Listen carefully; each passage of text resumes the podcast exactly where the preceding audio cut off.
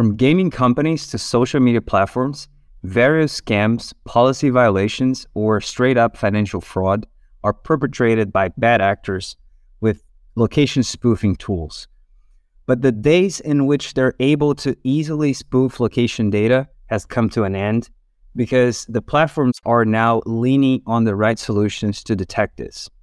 Location spoofing detection and address verification are among the two most powerful tools to help fraud fighters with several different use cases, from account takeovers to identifying synthetic identity fraud and many other types of scams. So I had the conversation with Joe Midtlyng, who is a director of sales engineering at Incognia, and Morgan Grandi, who leads customer success for our team. So you can learn the ins and outs of many of the use cases encountered by them on applying location spoofing detection and address verification to multiple industries. So they talk about some of the new implementations and real life examples of how location spoofing detection and real time address verification can halt many policy abuse and fraud schemes. I hope you enjoy this webinar.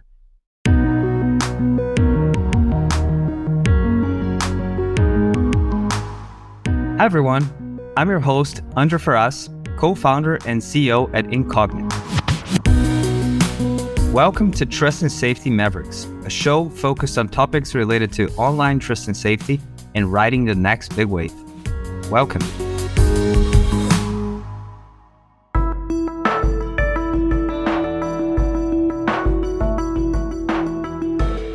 One of the the key topics for this conversation is really to get deeper on the location spoofing. The idea is to talk a little bit more about gaming specifically and the applications of location spoofing for that industry was looking to solve, that'd be a great way to start. We had a, gaming customer come to us about a year ago um, with a very specific problem, actually, two problems. The one we're focused on for this discussion was really around the core problem that they identified was location spoofing. And so, for some background, this application is a skill based application, skill based gaming application consisting of games like uh, Rummy was was one is one of their core games they offer within their gaming app, and they had a challenge where they believed that there was some location spoofing present and going on with their very large user base in Southeast Asia. I think at the time they were around 20 million monthly active users, and just based on some of the results of users and you know other attributes that they could piece together in, in really a retroactive way they identified that they there was collusion going on, and that was the term that they were very specific with within their game, where users were pairing up and spoofing their location to essentially team up against another player that did not know this was happening. So let's say you have three players are sitting in a in a card room within the mobile app. Two of those users have spoofed their location, so they appear to be in different cities or not related whatsoever and then they play against a third player that that does not know this is happening.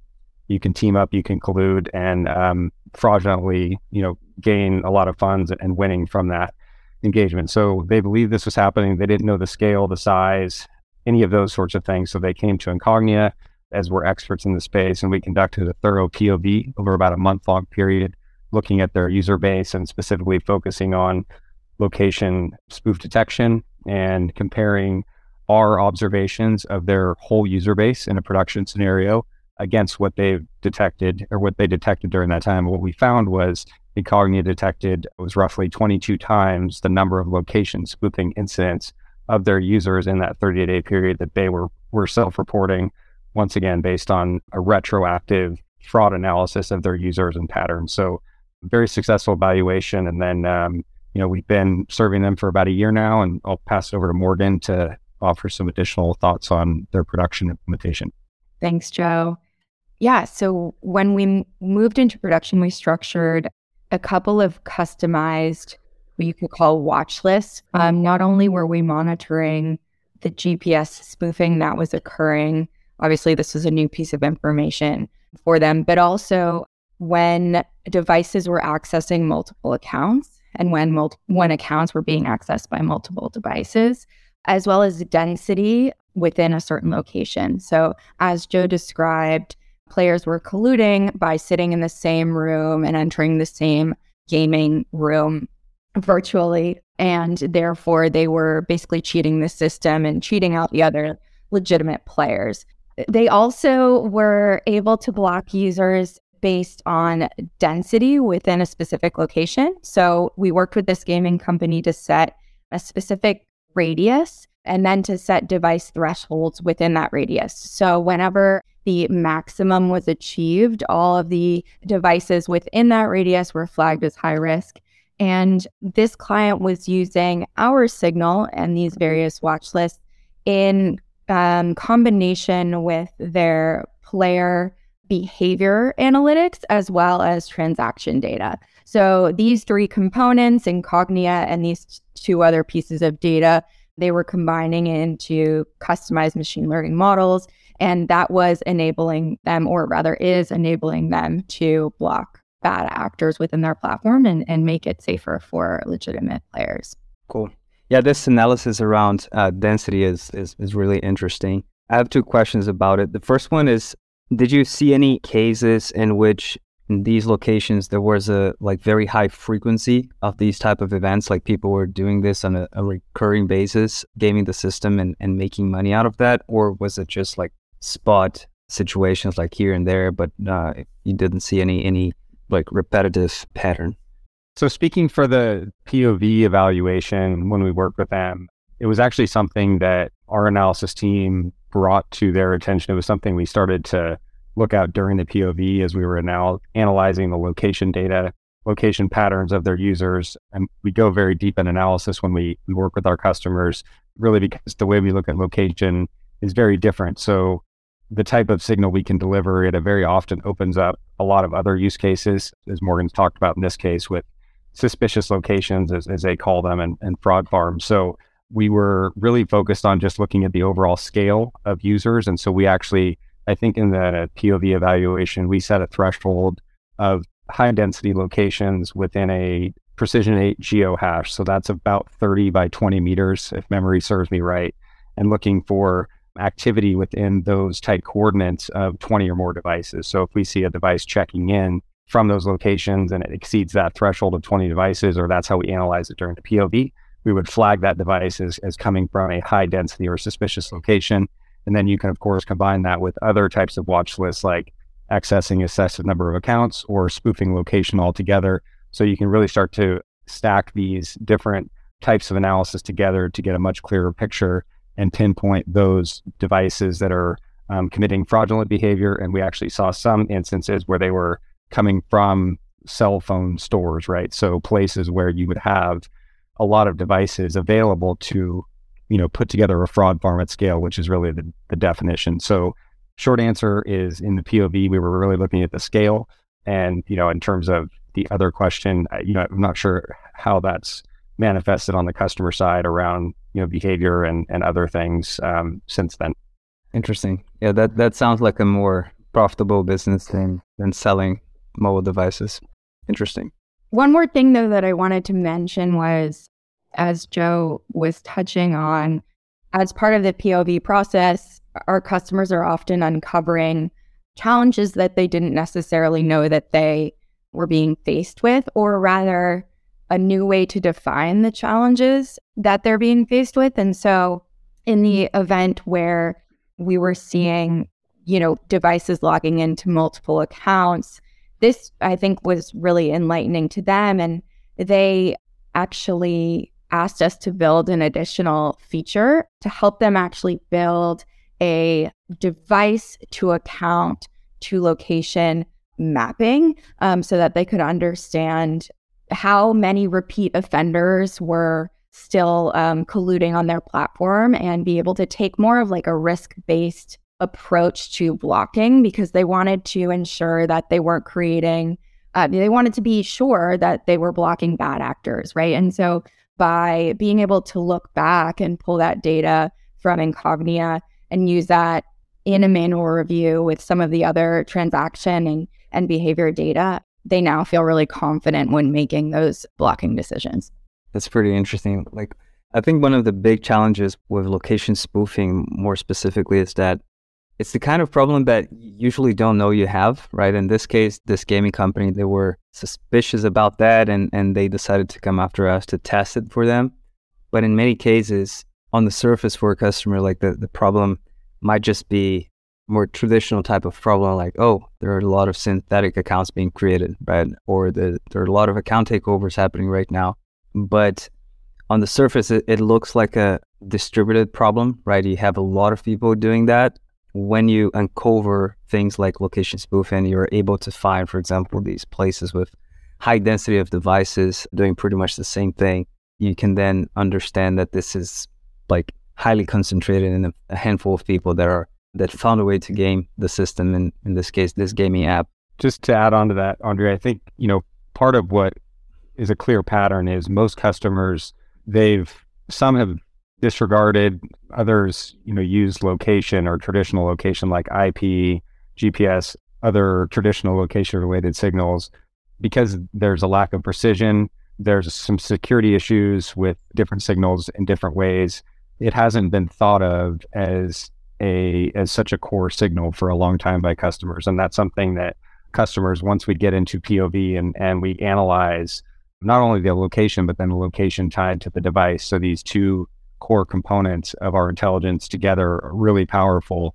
You could start to then really narrow in on the fraudsters, but also that allows you, which I know this is the point of this discussion, but it also allows a whole lot of opportunity with good users because conversely, good users are, are very trustworthy in terms of their location, their devices, those sorts of things. So it really solves both sides of the problem. So I just, you know, as you were talking about that, I wanted to to mention that just in terms of you know the the light bulb that goes on as we work with customers in a POV. Yeah, exactly. Yeah, that's what usually happens. Like we start a POV. The goal is to detect location spoofing, and just like this one, right, we start finding a lot more things. It's really interesting. It, it's it's basically a new dimension of data to analyze the user and look into what's going on in regards to fraud. It's kind of like when you don't know you have a, a problem with your vision and you wear glasses for the first time, and it's like, wow, I can see a lot more now. I had that kind of feeling a few years ago. Pretty amazing.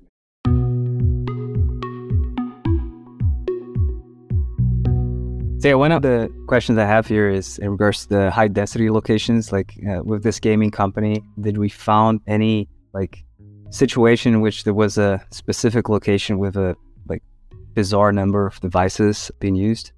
Uh, yeah, so that was it was actually um, just to be able to go through this analysis, it was, you know, we were looking at this type of data for the first time for this customer. And so it was, it was really enlightening. What we found was, as I mentioned, we defined suspicious locations for this customer, and this is customizable based on different customers' business needs and, and what makes sense for their users. But for the case of this gaming company, we defined precision 8 geohash that was 38 by 19 meters.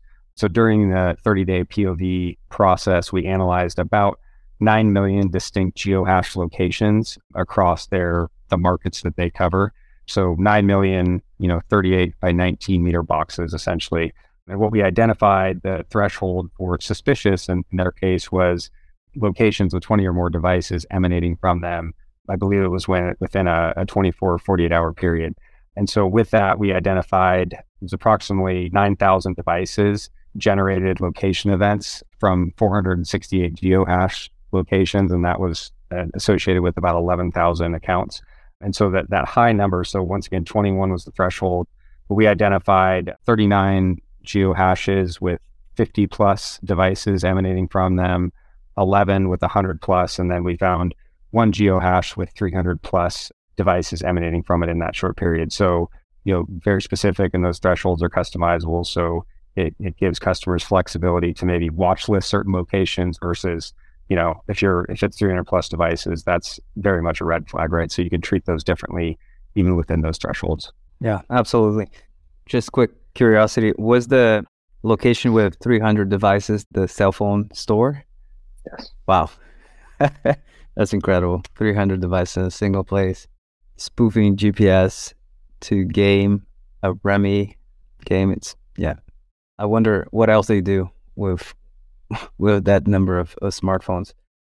So I wanted to switch a bit to a, a, different topic here, which is more around address verification. We also have worked with companies trying to solve this particular problem. most companies today they use more of a, a traditional like database approach. They would like buy data from like telcos and other providers like credit bureaus, for example, to check your name against an address, right? But we know that this is not really the most reliable form of address verification because most of this data is out there in the wild because of the, the recent data breaches.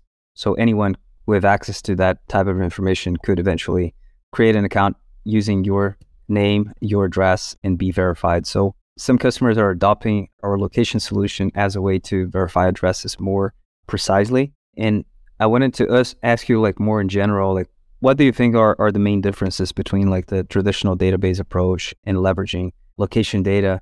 And then on top of that, like what's the the importance of location spoofing detection here when when it comes to this use case?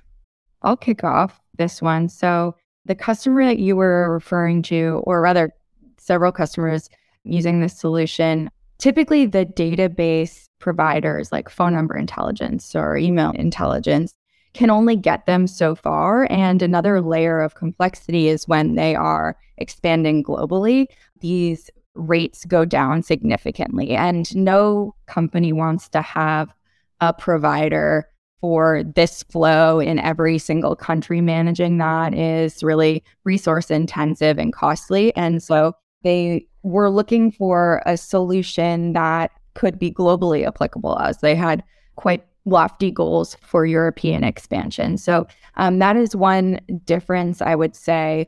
Also, you know, it, it's real time. We are collecting the data and matching behavior to the address that were provided in real time. So I think it's a much better signal of trust or risk.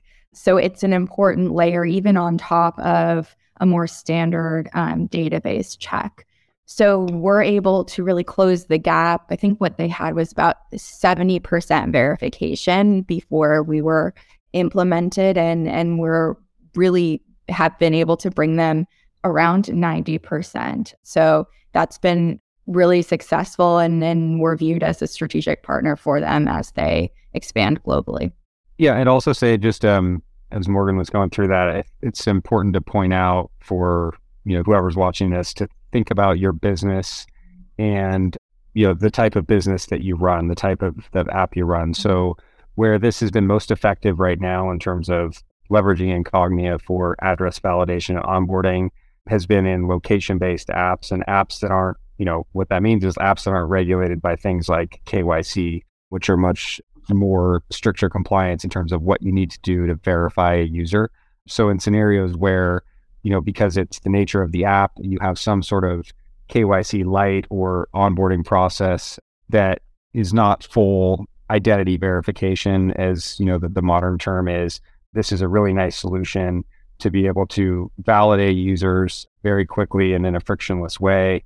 You can use this information as, as once again, as Morgan mentioned, this is real time presence. And what we've seen is the stat she just shared about that customer. That's what we see across most of our customers is a high percentage of, of users are onboarding from their from trusted locations from their home addresses, right? So that's a something to take advantage of, and then that could be leveraged for ongoing use cases because you establish that trust with users at onboarding, and then you can use that signal for authentication and transactions, et cetera. So just wanted to, to mention that as you're thinking about, you know, what we're talking about in terms of the, the different way to onboard and, and validate user addresses, that it needs to make the right sense for your your business and, and what you're, you know, what you're trying to accomplish.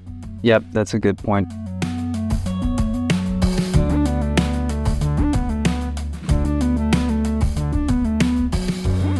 We see here that like location spoofing detection can add a lot of benefits to a business, right? It can streamline the onboarding process, can enable these companies to go global more quickly by fa- verifying addresses in a more scalable way.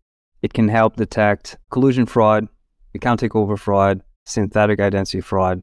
So, why do you believe that companies are not being able to detect location spoofing? Like, where do you think is, is the big gap here for mobile applications? I think it's around which signals are being leveraged. So, traditionally, the ability to spoof location was built out of a feature for developers that the operating systems created, right? So they needed to be able to test how the app was functioning, simulating how the app was functioning in different markets, different features of the app. And and so out of that was born this industry of GPS spoofing, but it's in the title, right? They're they're spoofing the GPS that is coming from the operating system and delivered to the application.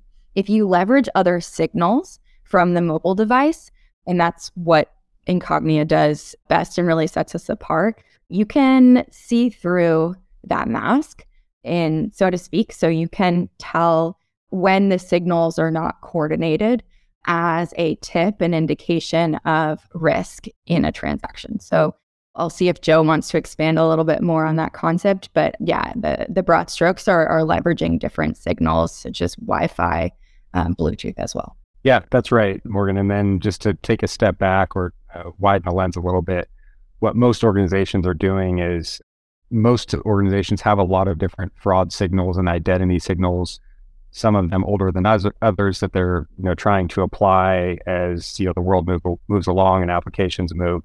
And so device fingerprinting has been a, a core signal for a long time. And then independent of that have been other types of location signals like IP, like GPS, in some cases Wi-Fi.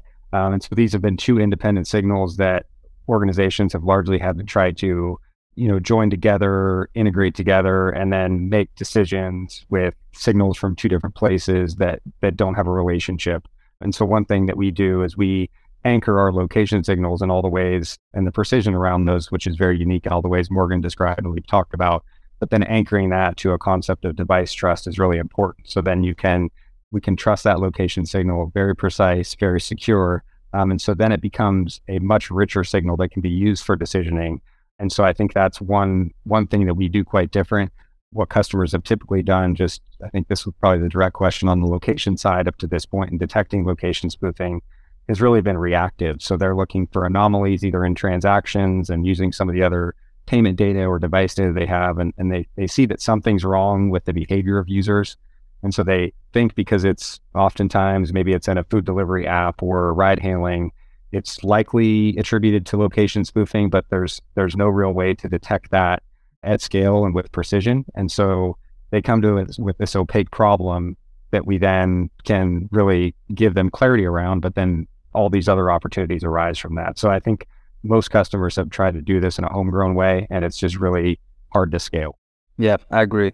Well, every week there is a, a new GPS spoofing app out there that we need to map. Uh, every week there is a new app tampering technique that processors start leveraging. So yeah, really challenging. You have to have a dedicated team like focusing on that all the time. Otherwise, you'll be yeah. I mean, that's what we do. We let our customers focus on their business and and we stay up to date on the fraud that's, you know, new every day. I think you know, homegrown solutions can only get you so far and I think maintaining them is also distracting and, and resource intensive and so, yeah, we're proud to deliver that.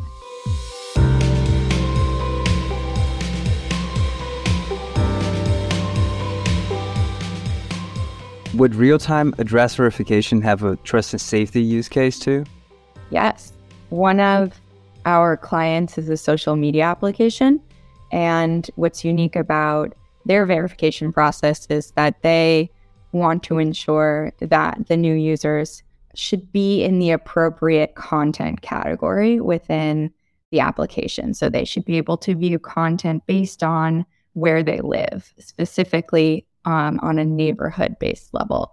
And for them, they view this as a trust and safety issue on, on several different levels. One is maintaining the integrity of, of the platform, and that means ensuring that users know who they're talking to and ensuring that they're talking to legitimate other users who are from their community. Um, another one is is ensuring that the content that is being posted is trustworthy. And obviously, the, the root of that is is the user trustworthy? Are they who they say they are? And all these social media platforms have a lot of a lot of impact these days. If you think about how you know Facebook and and other social media platforms are influencing elections around the world making sure that misinformation is not being spread to the best of their abilities is really important. And that falls under trust and safety. And so new signals like um, Incognia's location identity are are helping to provide more insight and a window into users when there's no other data available.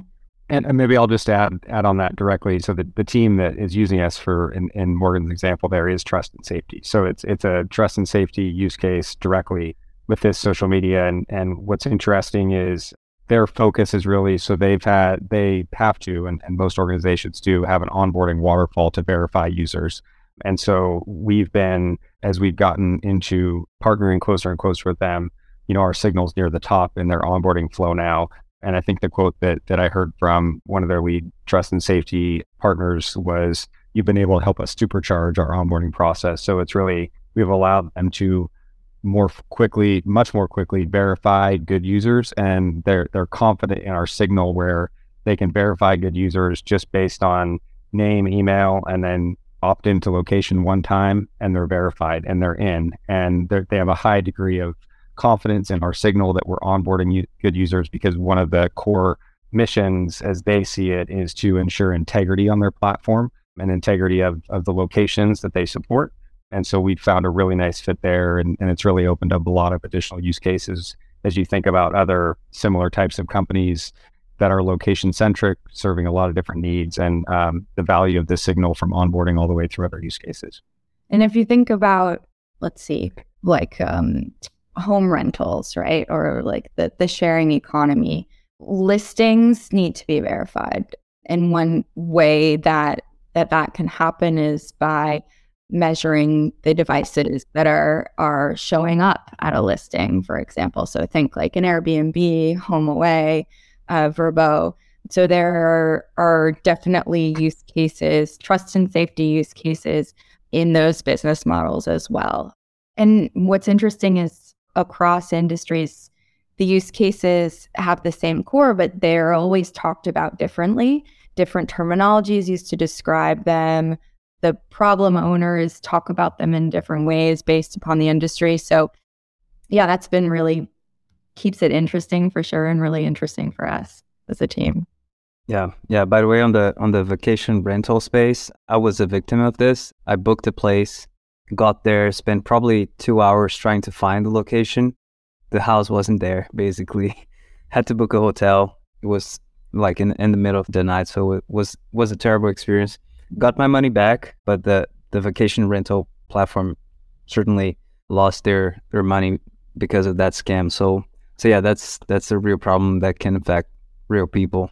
Another example of a of a trust and safety use case related to location spoofing, not only address verification is, for example, in, in the election interference case, when a nation state actor wants to interfere, like they, they certainly don't want to be spotted, right? They, they don't want to reveal their, their actual location because then this would create diplomatic problems between them and the country that's being attacked. So certainly location spoofing is a tool used in these type of situations. If you're able to detect location spoofing, you can then detect from which country or, or which location that attack is coming from. So that's key intelligence for countries really to understand what's going on and, and help support these social media platforms to prevent these type of issues. And the same challenge, well, a similar challenge exists with with sanctions, right? Financial institutions need to make sure from regulatory standards that they're not onboarding customers from countries on on those watch lists. So in an increasingly complex geopolitical climate that is really important as well. And and bad actors are using these spoofing techniques to get around those compliance regulations as well. Yeah, there is a another question here, which is why why do we think companies keep verifying listings and user content instead of trying to block bad actors um, and act on the the root of the problem? Well, may, maybe I could could take a first on this one.